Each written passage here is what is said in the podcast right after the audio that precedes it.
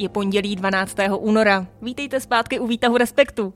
S Tomášem Brolíkem v něm dnes mluvíme o konci maďarské prezidentky a o tom, co to znamená pro Orbánovu stranu Fides. Já jsem Zuzana Machalková a přeju vám přínosný poslech. Výtah respektu? Dnešní Výtah respektu. Nejprve pár zpráv. Izrael navzdory odrazování ze strany jiných států v noci na pondělí udeřil v Rafáhu na jihu pásma Gazy. O život přišla téměř stovka lidí, informovalo o tom tamní ministerstvo zdravotnictví, které je ovládané radikálním hnutím Hamás.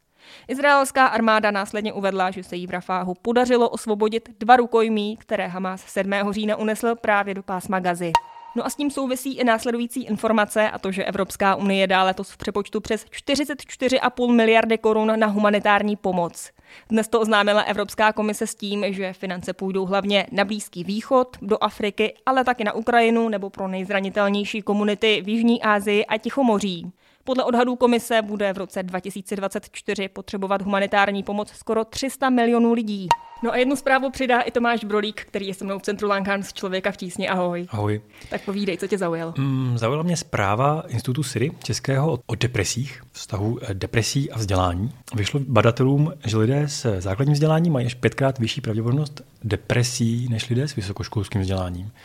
Což je zajímavé jakoby z několika důvodů. Za prvé, to další argument toho, že deprese není jako něco, co, co si vymyslí spovykaní lidé, kteří se dozví, že je můžou mít a tak, eh, tak je mají. Tak to prostě není. Tak to je jedna věc. A druhá, že to ještě jako trochu přidává složitosti do celé té věci, protože samozřejmě v momentě, kdy máte základní vzdělání, tak vaše schopnost a možnosti se s tím nějak poprat jsou asi menší, protože nemáte takové možnosti se nějak dobrat pomoci. Takže tenhle výzkum v mých očích ještě trochu jako zvýšil důležitost celého tohle tématu a důležitost toho se tomu věnovat a nějak tomu věnovat nějakou pozornost.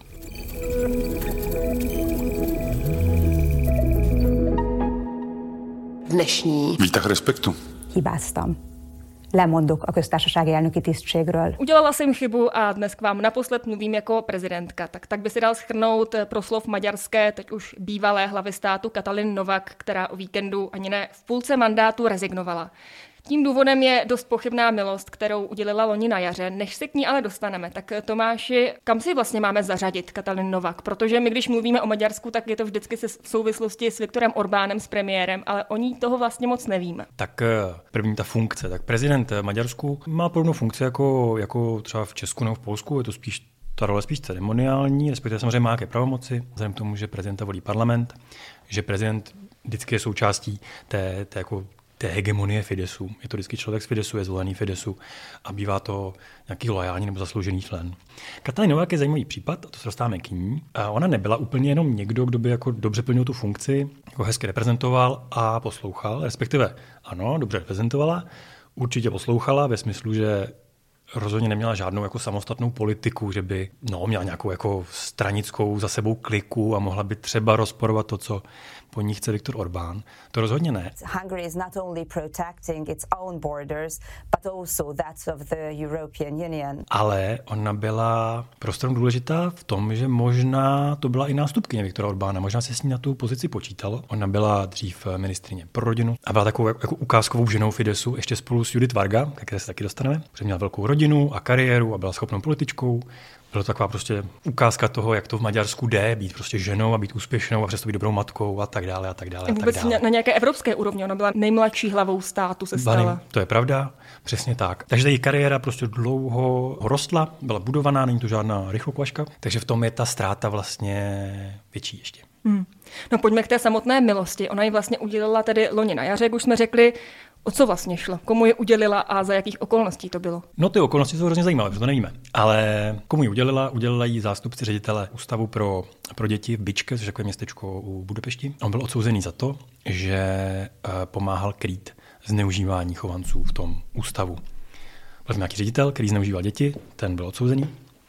A tenhle člověk byl odsouzený za to, že eh, se snažil minimálně u jednoho z těch dětí, aby eh, je přesvědčit, aby je takovým neúplně asi vybíravým způsobem, aby stáhli tu výpověď proti řediteli. Za to byl odsouzen a byl omilostněn. Mert a kegyelmi döntés és az indokolás hiánya alkalmas volt arra, hogy a pedofiliára vonatkozó zéró tolerancia kapcsán kételyeket ébresszen. Což nedává moc smysl. Je tam samozřejmě několik teorií, protože maďarští novináři jsou samozřejmě šikovní a umí se v tom pohybovat a umí zjišťovat informace, takže se tam vyskytuje postava biskupa, který byl velice blízký, Katalin Novák, a spekuluje se o tom, že on byl tím, kdo ji přesvědčil k tomu, aby to milost dál.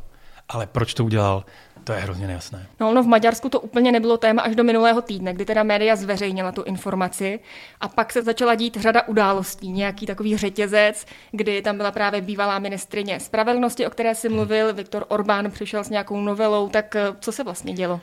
Dělo se to, že ono jako zneužívání dětí není moc populární vlastně na světě, ani v Maďarsku. Myslím, že úplně nehrál tak velkou roli jako zase taková nějaká jako ukázka nějakého pokrytectví, protože samozřejmě ochrana dětí a to, že levice a všichni aktivisté LGBT+, chtějí ve zneužívat děti, což bylo takové jako takové heslo nevyřčené samozřejmě takhle, jak jsem to teďka řekl, takhle to nebylo vyřčené, ale každý víc, každý věděl, co Fides vlastně říká. Tak bylo hrozně důležitou součástí toho, jako jedné z kampaní Fidesu, no, jako hledání nepřítele. Myslím, že to úplně není jako, že bychom řekli, Ježíš Maria, oni takhle si vymýšlí a teď přitom takhle podporují pedofily. To myslím, že, že ne, že prostě že to, že omilostníte někoho, kdo se snaží umlčet zneužívané dítě, aby váš šéf nešel sedět, je samo o sobě jako velmi takové pobuřující. Takže i když se jako hodně snažila ta vládní média, aby to tak nějak jako se zamlčelo, vyšumělo, hodně, hodně se o tom mlčelo a nemluvilo, tak se to nepodařilo. Ta nezávislá média, myslím, že hlavně RTL Klub, televize a 444 HU, tak eh, tu kauzu nějak dokázala jako udržet v povědomí. A přišly nějaké protesty.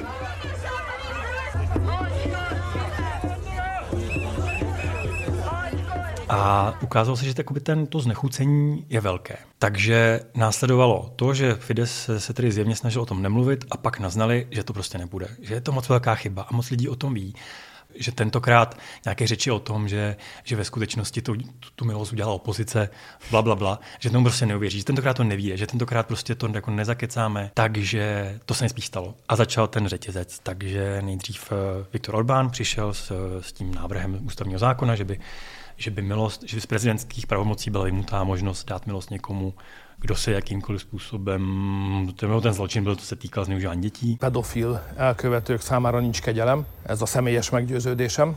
Kialakult egy vita az elnöki kegyelem jogköréről. Což bylo hodně ponižující pro tehdy ještě prezidentku, která řekla, že to samozřejmě ráda podepíše, že to je velice nápad. Ale to asi nestačilo, to prostě nestačilo, takže přišly ty odstoupení a odstoupila jak Katalin Novák, tak Judith Varga, která tu tehdy ještě byla ministrně spravedlnosti a podle zákona uh, musela tu milost spolu, spolu podepsat, jako mm. doporučit uh, prezidence. Ona už teda nebyla ministriní, tak byla kandidátkou, uh, hlavní kandidátkou Fidesu do evropských voleb. We have to now uh, serve the country with this background and, uh, and try to make ourselves understood by our partners so that we can continue a successful conservative policy for Hungary. Judith Varga byla podobně jako Katalin Novák, taková ukázková politička Fidesu a taky si o ní přemýšlel, že by třeba mohla někdy nahradit nebo jako mít velkou důležitou roli v tom vedení té strany. Takže to je taky fuč, to taky smetlo. A teď jsou ty nejdůležitější otázky. Věděl Viktor Orbán nebo to nevěděl Viktor Orbán? No právě. No právě. On to přece musel vědět, ne? Když to, je vás, premiér. To, a... No, to je jako Myslím, že by neměl přehled o udělování milostí. Přesně tak, jakože vlastně proč by měl mít. A teď přesně, lidi, kteří znají Fides, tak říkají, he, to si, to, on to samozřejmě věděl, protože prostě ta,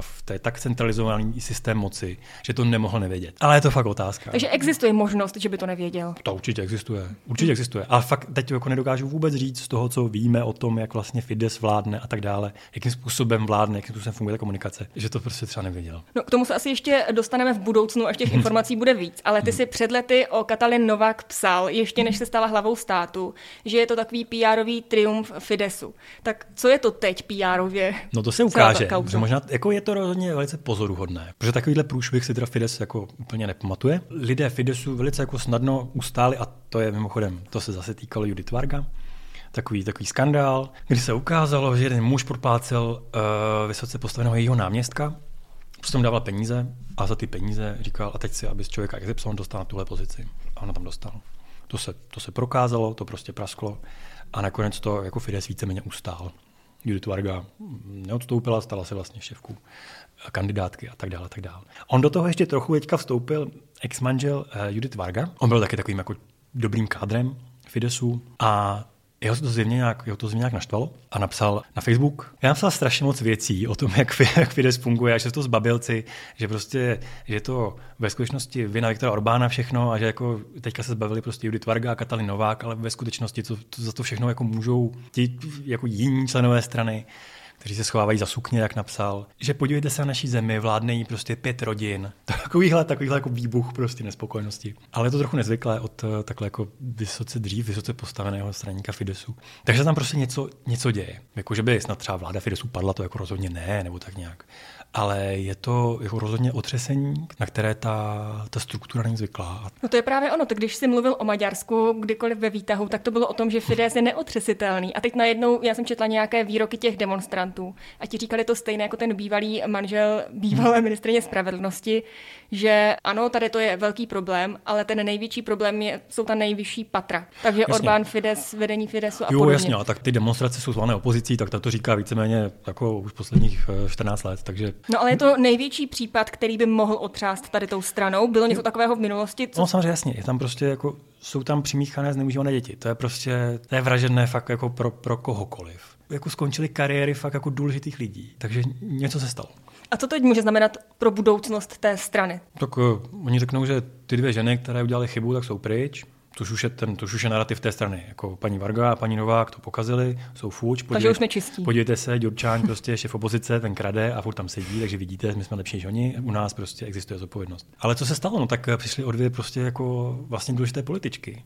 No, hlavu těch, státu to je. A o hlavu státu, což je trochu ostuda. Jako, no, jako je to velká jako ostuda. Jako nepůsobí to vůbec hezky, když uh, hlava státu prostě v televizi řekne, že, že jde pryč. Hálás vagyok azért, hogy a magyar nemzetet szolgálhattam. Isten, áld meg a magyart, mert tiéd az ország. Myslím, že Katalin Novák neodešla sama, že prostě Viktor Orbán rozhodl, že to prostě, že takhle to bude, že, jako, že je potřeba to udělat prostě rázně a obětovat, jasně, je to velká oběť, je to velká ztráta, taková politika. Takže to prostě rozhodl Viktor Orbán, co se stane. To... Takže tou hlavou státu je reálně spíš No tak to je jasné. On, jo. No ne spíš, to je jo. úplně on. Jakože to je, tam není jako vůbec jako že by třeba Katalin Novák dřív, nebo, a ten, nebo ten člověk, který bude prezidentem zvolený teďka při 30 dnech, což ještě se neví, kdo to bude, takže by ten jako třeba říkal, Viktor, myslím, že nemáš, no možná může říct, Viktor, myslím, že nemáš pravdu a tím tak jako hasne, jakože to, že jako, jako veškerou moc má Viktor Orbán, a tři, čtyři lidi v jeho okolí a jako, jestli máte, za kolik máte za sebou vlajek a v jakém sílíte paláci, jako máte funkci, potom už je to vlastně trochu jedno, což se ukázalo, když takhle paní Novák prostě zmizela přes víkend. Takže ty jsi teď říkal, že není úplně jisté, kdo nastoupí po ní, ale co hmm. teď následuje? Takže 30 dní mají na výběr nové hlavy státu hmm. a bude to zase někdo z Fidesu. No jasně, protože maďarský prezidenta volí parlament, teďka je pravomoci paní Novák převezme Láslo Kever, což bude velká zábava, protože Laszlo Kever je další zakladatel Fidesu, takový uh, velice svérázný muž, spíše hodně zprosták, říká prostě takové ty úplně jako to nejhorší, co může Fides říkat, tak to vždycky říká pan Kever. A třeba? Tak třeba teďka aktuálně když eh, samozřejmě Maďarsko je poslední, kdo neschválil, neschválil přístup Švédska, tak on říká, a hele, to já tam nechci. Jako, tak oni se nás, oni se nás prostě, jako dovolují se nás 20 let tak já je tam nechci, takže ať si počkají. A říká to takhle, jakože ani, ani nemá potřebu. Jeho role je říkat ty věci, říkat takové ty ošklé věci. Kdy Viktor Orbán říkal, no to je otázka jednání, kdy Samozřejmě se ukáže, já rozhodně ničemu nebráním, to je vůle parlamentu, pokud se parlament nerozhodne. A potom je pan Kever, který, tam, který mimochodem je teda hlava parlamentu a proto teďka převezme ty pravomoci. No a do 30 dnů musí prostě parlament zvolit nového. Tomáši, moc děkuji za ten souhrn, měj se krásně. Já děkuji. No a na stáncích už je nové číslo Respektu s pořadovým číslem 7. A co se v něm dočtete, přibližuje šéf redaktor Erik Tabery. Právě jste doposlouchali Tomáše a já bych doporučil jeho text, který má, najdete v čísle na obálce. Je to téma porodů a kdy se budou konečně Češky těšit do porodnice. Takže je to debata o tom, co zlepšit, jak zlepšit, proč nefunguje všechno tak, jak by mělo. Myslím si, že to je hodně zajímavý text. A druhou věc, kterou musím zmínit, je rozhovor s herečkou Simonou Pekovou, který dělala Jindřiška Bláhová. A ten rozhovor je strašně zajímavý. Dokonce i když podle mě by vás vůbec nezajímal film nebo divadlo, tak vás to bude, bude zajímat. Ona teď dostala cenu a je to opravdu velmi silný rozhovor. Doufám, že se vám bude taky líbit. Výtah. Jo. Výtah respektu. Co ještě jinýho? Dnešní. Výtah respektu. Díky, že výtah respektu posloucháte. Pro dnešek se s vámi loučím a těším se na slyšenou zase zítra v pět odpoledne.